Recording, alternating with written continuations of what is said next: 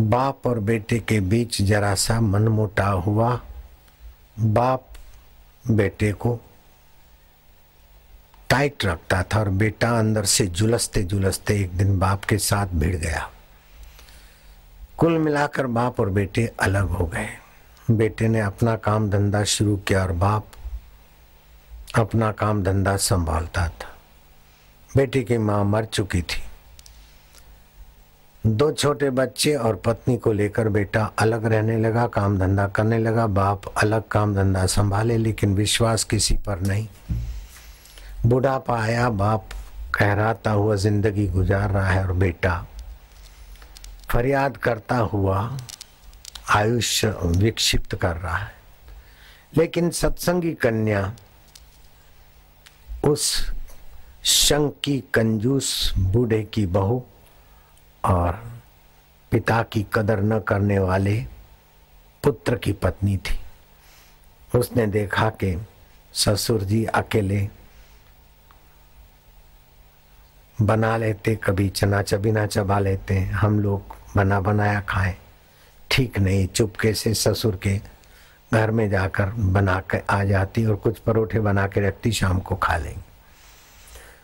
कुछ दिन बीतने के बाद बेटे को पता चला, अपनी पत्नी को डांटा कि काय को उस बूढ़े के यहाँ जाती बोले, हम खाएँ। और वो बेचारे हाथ से बनाए कच्चा पक्का खाएँ। आपके पिता है। भले उनका स्वभाव कुछ टोकने का है, लेकिन वो आपके जन्मदाता नहीं होते तो मैं आपकी पत्नी भी नहीं बनती। उनका स्वभाव कैसा भी हो, लेकिन हमें अपना कर्तव्य पालना चाहिए। जो अपना कर्तव्य पालता है, जो उसको चरित्र निर्माण होता है, उसके हृदय में भगवत शांति मिलती है। पिता आपके लेकिन मेरे ससुर हैं, उनको जब मैं गर्म रोटी खिलाती हूँ तो मुझे हृदय में शीतलता होती हम खाएँ और उनको कभी भूखा देखें तो हमें अशांति होती है। वो मनुष्य ही क्या कि पड़ोसी का दुख देखकर द्रवीभूत ना हो। जो दूसरों को दुखी करके और अपने को सजाता और बड़ा कहलाता है, उसको बड़ी आपदाओं में जाना पड़ता है। लेकिन जो दूसरों के दुख मिटाने के लिए छोटे से छोटे सेवा कार्य भी कर लेता है, उसको भविष्य में भगवत सुख मिलता है। मैं तो आपको कहूँगी, आप मेरे लिए गहने गांठे न लाओ तो हरकत नहीं। मेरे को घुमाने न ले जाओ तो हरकत नहीं, लेकिन आप अपने पिता में परमात्मा को देखो।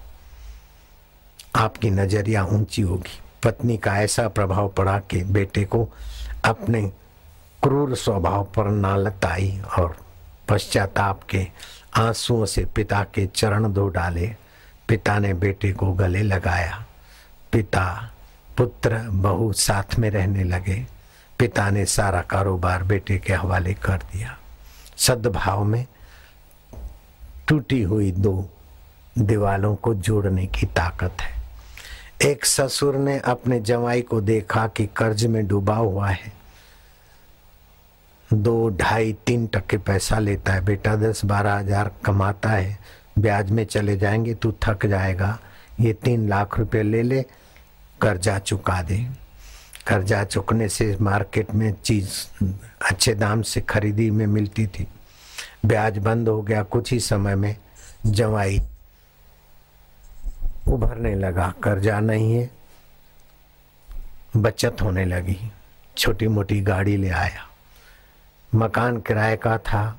उसको थोड़े बहुत पैसे दे के मकान बिकाऊ था वो कर लिया। कुछ वर्ष बीते, दो पाँच वर्ष ससुरा ने कहा भैया, अब वो तीन लाख तुम वापस कर दो तो अच्छा रहेगा। बोले हाँ मैं देता हूँ, मैं देता हूँ। दो चार छः महीने बीते ससुरा ने कहा जमाई बिना ब्याज के पैसे दिए थे बेटों को भी तंगी होती है, कभी बोलते हैं। हाँ बोले, दे दूँगा, आपको इतना लोभ क्यों है? ऐसे करते करते, उन पैसों के कारण जमाई और ससुरे के संबंधों में तराड़ पड़ गई। जमाई बात नहीं करना चाहता है और ससरा उसके बारे में कभी कुछ बोलता है तो बीच के लोग मिर्च मसाला डालकर जमाई को बोलते हैं और जमाई की बात ससरा को बोलते हैं। दो कुटुंबों में बड़ी लंबी चौड़ी खाई हो गई। जवाई गुस्साया हुआ, ससुरा की बेटी अपनी पत्नी की पिटाई करता है, पुत्रों की भी पिटाई करता है, बेटी की, बेटों की। ये बात सुनकर ससुरा की नींद हराम हो गई। पैसे भी गए और बेटी की ज़िंदगी भी गई। जहर के घूंट पीकर, रो रो कर आँसू बहाती।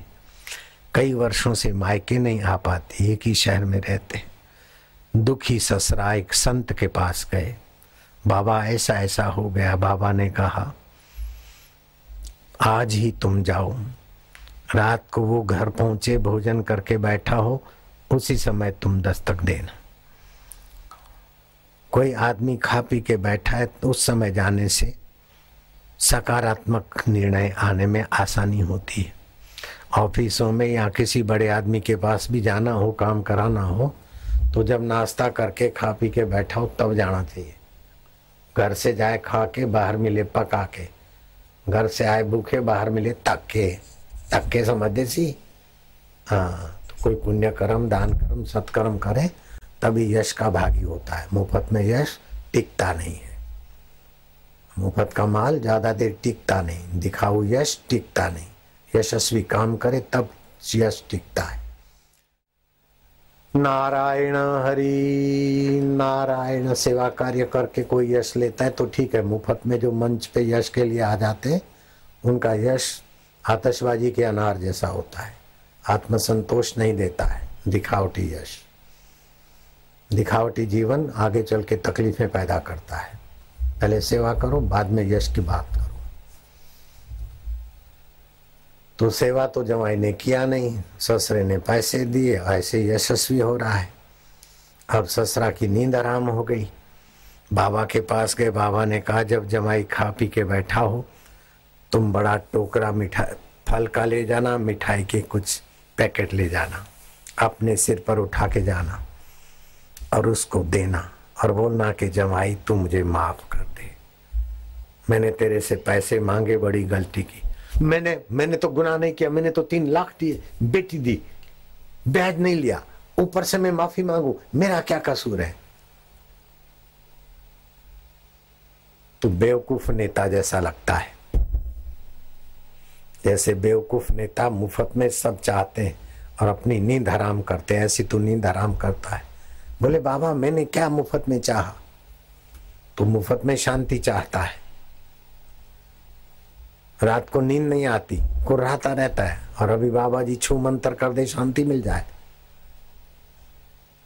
बोले, मैंने गलती क्या की? गलती ये किया कि तूने सत्संग नहीं सुना। जहाँ सत्संग होता है, वहाँ कोई सेवा नहीं की। और अभी भी संतों की बात ठुकराता है और नींद हराम करेगा। जब बात ठुकरानी थी और अपनी मन चाही करनी थी तो संतों के पास क्यों आया बेवकूफ़? जो तुम्हारी खुशामत करे, वो तुम्हारे नौकर अथवा तुम्हारे चाटुकार होंगे। जो तुम्हारा ऑपरेशन करके रोग मिटाए, उसी का नाम संत होता है। आई बात समझ में? कुछ समझ में आ रही है? जो तुम्हारा ईगो का रोग का ऑपरेशन करे और स्वार्थपना निकाल दे, मुफ़्त में यश लूटने की आदत छुड़ा दे, उसका नाम संत होता है। आई बात दिमाग में कुछ? समझ आ रही है कि ऑपरेशन बड़ा करना पड़ेगा मेजर? माइनर ऑपरेशन से समझ जाओ। बोले, बाबा, मैं मानतो मानतो मानतो मिठाई का टोकरा फ्रूट्स आदि ले गए। दरवाज़ा खटखटाया, दो तीने दो तीने, दरवाज़ा खोला। पापा पापा, पिताजी पिताजी नाना जी आए। ये कैसे आ गया बुरा नाना जी आए, टोकरा रखा जमाई के पैरों में मिठाई रखी। बोले जमाई राज, तुम मुझे माफ़ कर दे, मैंने पैसे मांगे तुम जुमाई सोचता कि ससुरा को क्या हो गया। पैसा तो मैं देता हूँ देता हूँ करके टालता रहा और ये भी माफ़ी मांगते। आप मेरे को शर्मिंदा करते बोले, नहीं नहीं, अपनी बेटी देकर बेटा लिया जाता है। जैसे वो दो बेटे, ऐसे तुम ही बेटे। मैंने तुमसे पैसा मांग के बड़ी गलती किया, तुम मुझे माफ़ कर दे बेटा। ससरे की हृदय की वाणी सुनकर जमाई का, नेतागिरी का गबारा फट गया। और वो ससरे के चरणों में गिर पड़ा कि आप क्या कह रहे हैं? जवाई के आँखों के आंसुओं से ससरे के चरणों का अभिषेक हो रहा है और ससरे के आंसुओं से जवाई की पीठ का अभिषेक हो रहा है। वहाँ पत्नी देख रही है। मेरे पिता ने कैसी नम्रता दिखाई। लेकिन पति भी धन्य है। कैसे रो रो के अपने पापों का पश्चाताप कर रहे हैं। भाई के आँखों में हर्ष के आँसू है। उसके बच्चों के आह्लाद की तो महिमा महिमाई नारी है।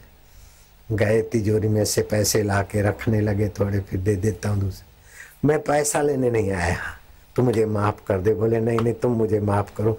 अभी तुम्हारे घर ले चलो मुझे। चल तो तैयार हो जा। अपने माए के गए हुए तुझे कई वर्ष हो गए। मैं रोकता था, मैं पापी हूँ। मेरी गलती है। तू चल।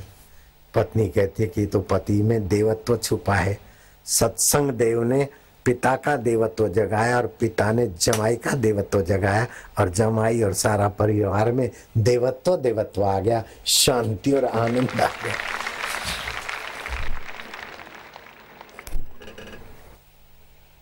गए साले से मिले, उनके परिवार से मिले, दो बिछड़े हुए। कुटुंब आज मिल रहे हैं।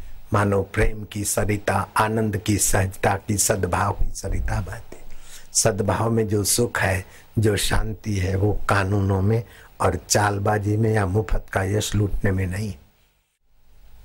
दुनिया जानती है कि रावण हार कर गया और शबरी भीलन सदगुरु के द्वार पर ऐसी जी के अंतरात्मा का रस पाकर ऐसी रसवान हुई कि श्री राम जी उसके जूठे बैर खाते। आपके जीवन में भगवती रस जगाओ। सेवा का रस जगाओ। ईगो लेस का रस जगाओ। सच्चाई और स्नेह का सद्भाव और सेवा का रस जगाओ। इतने लोग तृप्त हो रहे हैं और धूप में बैठे में तो आप सभी को रस स्वरूप शिव जी की तरफ़ से धन्यवाद दूँगा, आपके माता पिता को। धन्या माता पिता धन्यो धन्या। माता पिता धन्यो। गोत्रम धन्यम कुलोद्भव। गोत्रम धन्यम कुलोद्भव। धन्या च वसुधा देवी। धन्या च वसुधा देवी। यत्र स्यात् गुरु भक्त यत्र स्यात् गुरुभक्त